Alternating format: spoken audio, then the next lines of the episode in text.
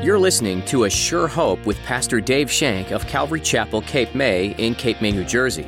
Join us as Pastor Dave teaches verse by verse through God's Word.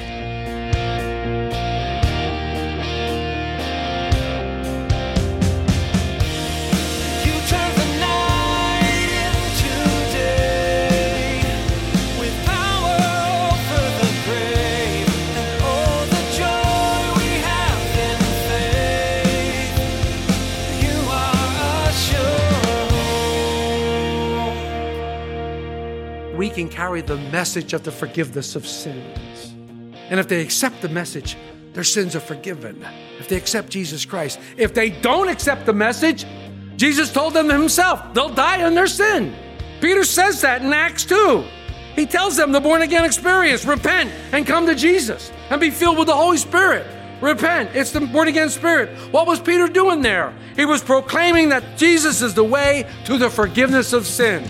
Do you realize the gift God has given you? You have eternal life if you've placed your faith in Jesus. You can share this gift with others so that they can be saved too. Today, Pastor Dave will encourage you to share the message of hope with everyone and anyone. Now, here's Pastor Dave in the book of John chapter 20 as he continues his message. Receive the Holy Spirit. You are assured. No wonder the disciples were glad when they saw the Lord. If someone died, Jesus could bring them back to life with one word. If they were hungry, Jesus could feed thousands. His provisions are abundant and his presence is a delight. The peace that Jesus was giving them would be the message that the disciples would take to the world. Because the work of the cross is peace.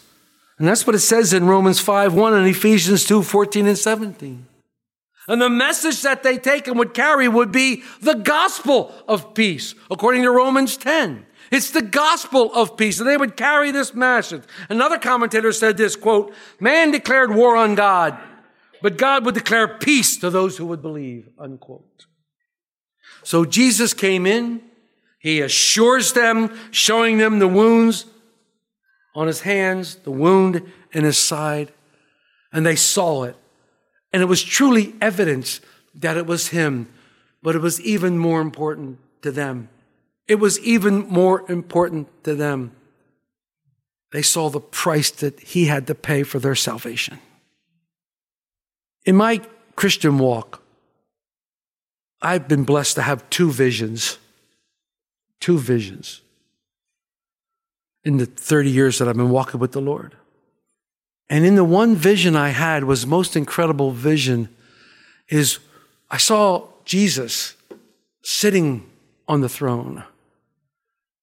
Sitting on the throne in all his royalty and all his beauty and all his grandeur, sitting on the throne, and it was absolutely magnificent.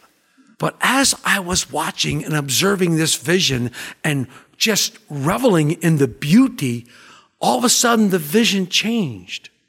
And the vision changed into a lamb that was completely scarred, and there was blood all over the place.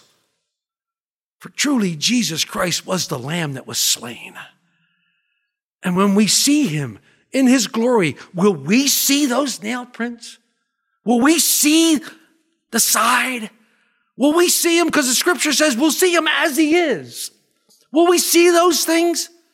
When we see him, will we be so lamenting because of look at what happened to him? I don't think the reality of the cross, what really took place on that cross, sinks in sometimes. I don't think we gather it, what really happened. When we see him face to face, it'll be most incredible. And that's what I envision. I envision him in this beauty, but we have to remember, he is the lamb that was slain. They did horrible things to him. Jesus, seeing that the fear had turned to joy, basically is saying, now you're ready. And he commissions them. He commissions them for the work that he's called them to do. Look at the second half of 21. As the Father has sent me, I also send you. I asked myself, is this when they became apostles? because the word apostle simply means one who was sent. Is this when they became apostles? Well, could be. Could be. But here Jesus gives his disciples, and the other accounts say that there were others gathered with them that day, not just the disciples, not just the 10. Because remember, Thomas wasn't there, and of course, Judas was no longer there. But other accounts say that there was others gathered. But he gives them now this privilege to go forth as the Father has sent me. I'm sending you. What a privilege, but what a huge responsibility. What an enormous responsibility that Jesus is now giving these disciples. When we realize the magnitude of this commission, it not only gives us great joy, but it becomes extremely humbling to know that despite our shortcomings, and despite all our failures, and despite our unbelief at times, and despite even our sinfulness sometimes, the Lord himself is entrusting us with his work. He's entrusting us with the ability to go forth. Go forth and tell people about him. He's entrusting us with a message of peace, a message of hope. And he's given that to us. And he says, now here, take it. I'm sending you forth. And we know from Matthew's gospel that the Great Commission that all disciples go and make disciples. Go and make disciples. These guys had forsaken him in the darkest hour. These guys turned their back on him in the darkest time of his human life. They left him to face a crowd alone. They ran off like scared rabbits when he hung on the cross. They ran away.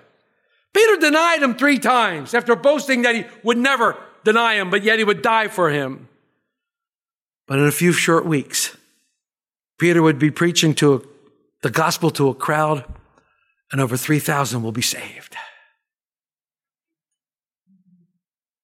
Incredible.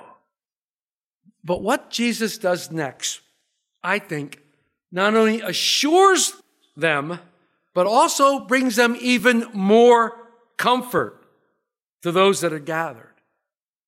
For he breathes on them. What? Yeah, he breathes on them. In a time of coronavirus? Yes, Jesus breathed on them. Look at verse 22.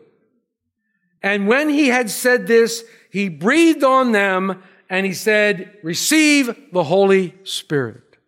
Receive the Holy Spirit. Jesus breathes on the disciples, receive the Holy Spirit. Now, he had spoken of the Holy Spirit many times. The Holy Spirit, the Comforter, the Paracletus, the one who would come alongside. He's spoken of the Holy Spirit many times. In fact, again, just several nights ago at the Last Supper in chapter 14, in verses 16 and 17, Jesus says, and I will pray the Father, and he will give you another helper, that he may abide with you forever, the Spirit of truth, whom the world cannot receive, because it neither sees him nor knows him. But you know him, for he dwells with you and will be in you. Jesus breathes upon them and says, receive the Holy Spirit. Now, you remember when he spoke to Nicodemus in chapter 3, he told Nicodemus that you must be born again. You must be born of the water and the Spirit. And this was confusing to Nicodemus because he didn't understand. I believe with all my heart that when Jesus breathed on these disciples and said, receive the Holy Spirit, this was a born-again experience for them. This was their born-again experience. They were born of the Spirit. They were regenerated. They had a rebirth. When Jesus said, breathe again. It's interesting here because if you look at the text, John's kind of reminding us of the first man, Adam.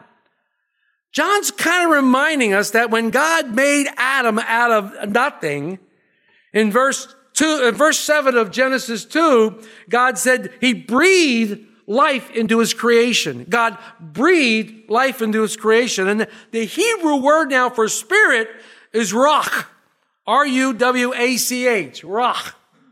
And it's the same Hebrew word for breath. Now, when the Greeks translated the Old Testament into Greek, it's called the Septuagint, by the way. The word they used for spirit is pneuma, but it's P-N-E-U-M-A, pneuma, meaning air. It's also the Greek word for spirit. And when the Old Testament was translated, like I said, 200 years before Jesus, they use this word. Now, in this passage that John is recording, Jesus uses that word, pneuma. He uses that word. When God breathed into the form he had made out of dust, man became a living spirit. Man became a living spirit. But that spirit died when sin came into the world. That spirit was put to death because the wages of sin is death. And that spirit was put to death and he lost fellowship with God. And here Jesus is restoring to the disciples that which was lost by Adam. He breathed on them, received the Holy Spirit, and they became alive. They were reborn. They were regenerated from within. He breathed on them new life. If you've accepted Jesus Christ as your Savior, if you believe that he died for your sins on the cross and believe that God raised him on the third day, that same Spirit now dwells in you. That same Spirit now dwells in you. That comforter, that paracletus, the one who will come alongside, the one who will lead you into all truth, it now dwells within you. Dwells within you. When Jesus breathed on the disciples, they became living spirits again. Then Jesus is going to tell them something strange as we get to the book of Acts. He says, wait in Jerusalem for the promise of the Father. Wait in Jerusalem. Well, they've already had the Holy Spirit, but he says, wait in Jerusalem because you're going to give the power. You're going to receive power from on high when the Holy Spirit comes upon you. You're going to and you will be effective witnesses for me when the Holy Spirit comes upon you. Jesus gave these guys a commission. These people gathered here said, go and tell others. But then he says, but wait for the power to come because you cannot go and tell without power. You need the power to go and tell. Same Spirit that dwelt in Jesus, the same Spirit that rose from the dead, now lives in us who believe. We sang it. We sing it. The same power that rose Jesus from the grave.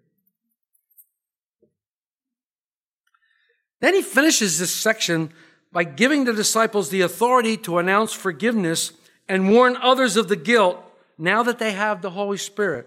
Read verse 23. If you forgive the sins of any, they are forgiven them.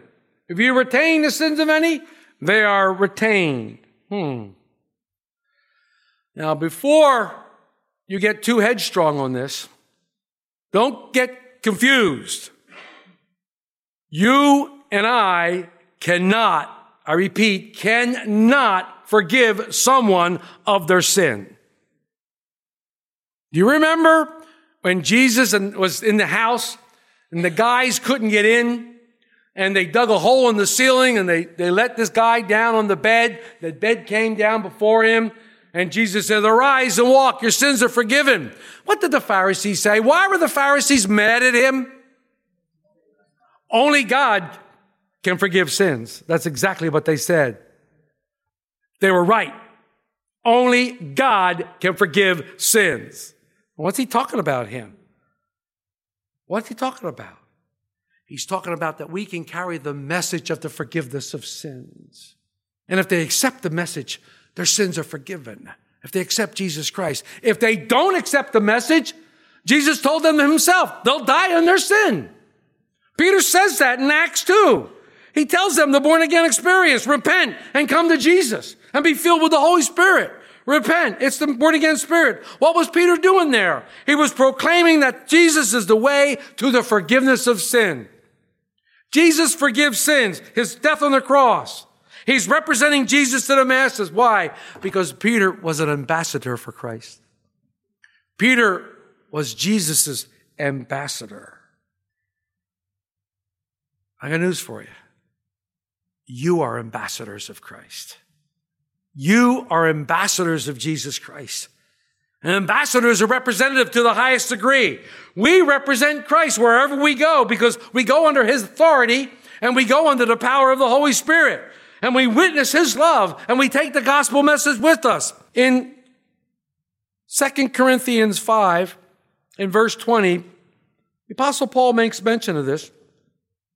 He says, now then, we are ambassadors for Christ, as though God were pleading through us. We implore you on Christ's behalf, be reconciled to God. How do you become reconciled to God? Through Jesus Christ. Paul now has given us this beautiful picture of a compassionate and gracious God and a graphic portrayal of the service that we're to render. We're his ambassadors. We take the message. As an ambassador of Christ, we've been authorized. We've been clothed with divine authority. He's given us the authority in Matthew 28. He's given us the power in Acts 8:1-8 by the Holy Spirit to speak this reconciliation message. A message of love to an unsaved world. Think about it. You're representatives of the King of Kings. It's a position of high privilege, and it's a position of enormous responsibility. The privileges and responsibility of the others should be assumed with the greatest humility and the greatest of gratitude. Greatest of gratitude. So what do we do as an ambassador? As an ambassador, first of all, we got to guard against the danger of misrepresenting Christ. We never want to misrepresent Jesus to anyone. We must be diligent to represent Christ properly and adequately by genuinely being Christian. In other words, your walk's got to match your talk. You can't say one thing and do something else. There's got to be a match. It's got to be clear. Somebody has to be able to look at you and go, oh, yes, I see that. I see Jesus in you. Your walk matches your talk. We're messengers. We carry a message that was given to us by our Lord and Savior, a message of peace, a message of hope, a message of forgiveness, and a message of everlasting life. We carry a message with us.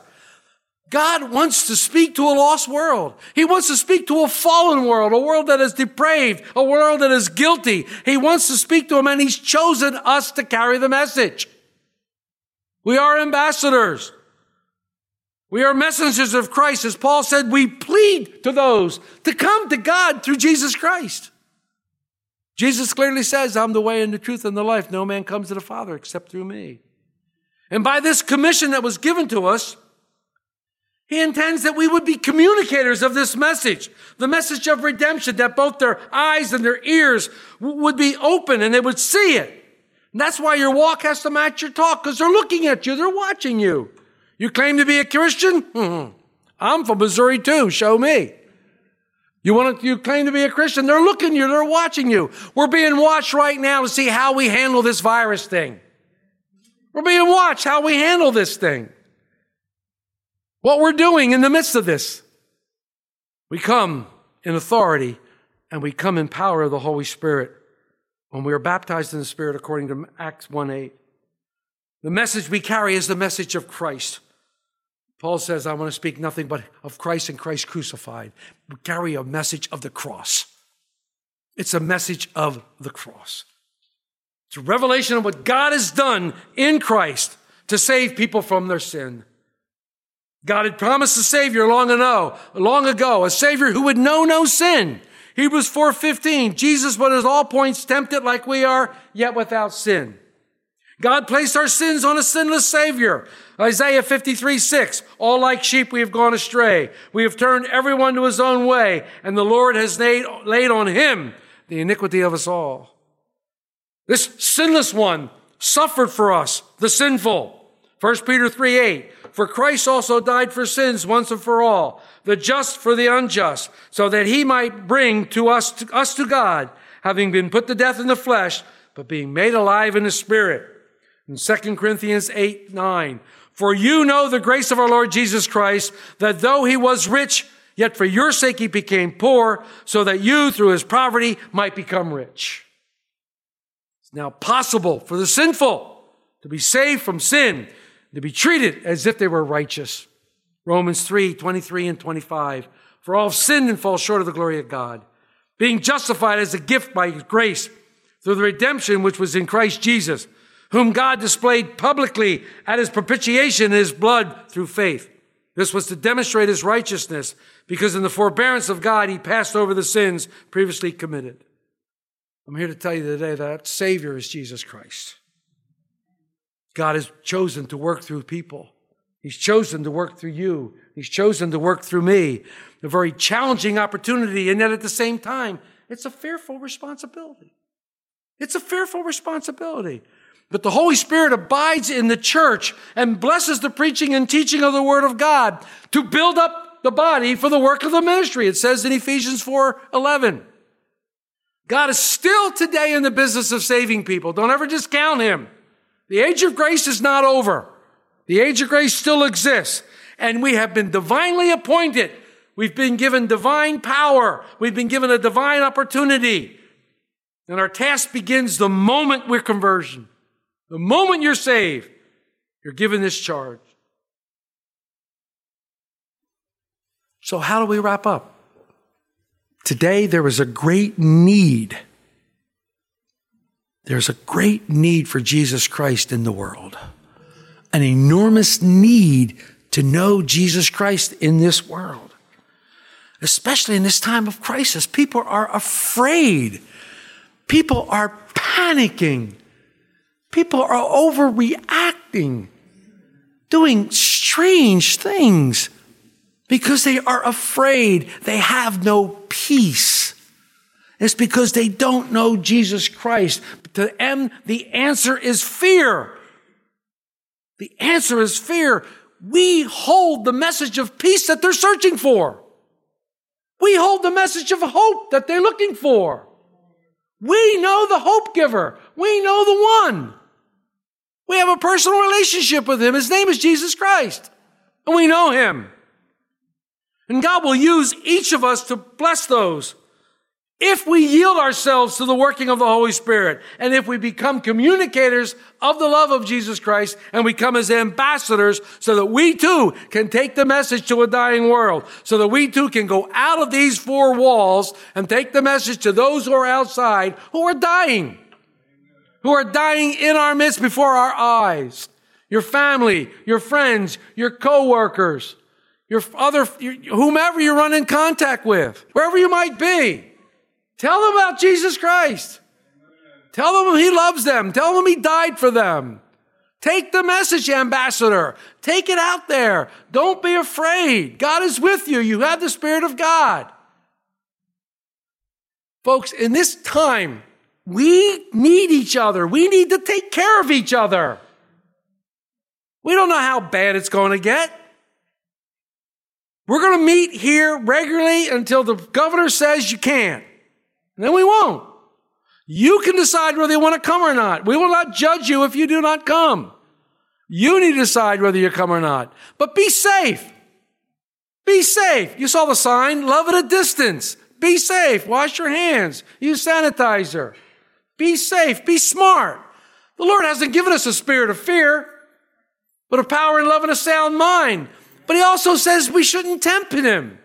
I'm not going to go play on Seashore Road in front of cars going, hit me, God will save me. I'm not going to do that.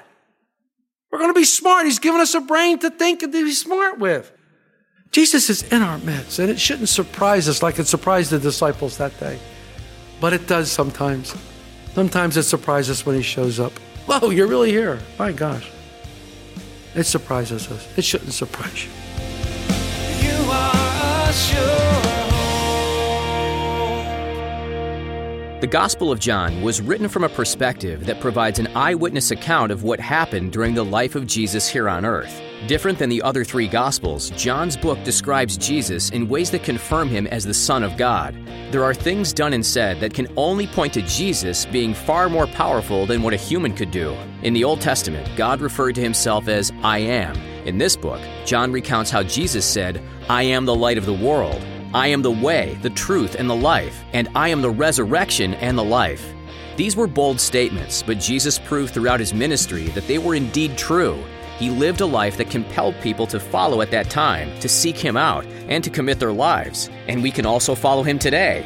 If you missed any part of today's teaching, or you'd like to listen to additional messages from Pastor Dave, visit AssureHoperadio.com. Perhaps you were listening, you realized that you have some questions about faith, and maybe even about salvation. We'd be happy to talk with you and provide some resources to answer your questions. Give us a call at 609-884-5821. Again, that's 609-884-5821. 884-5821. You can also click on the Jesus tab at AssureHoperadio.com.